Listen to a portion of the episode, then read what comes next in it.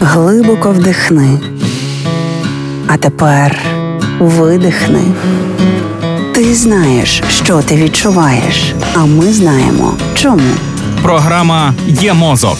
Другий сезон. Поради від психологів, як не зламати мозок об війну. Проєкт створено за підтримки програми партнерства у галузі масмедіа в Україні UMPP. 14% українців борються зі стресом, поглинаючи солодке. То тільки ті, що зізналися соціологам і собі. Розберімося, чи працює такий метод. Постійне напруження впливає і на наші харчові вподобання.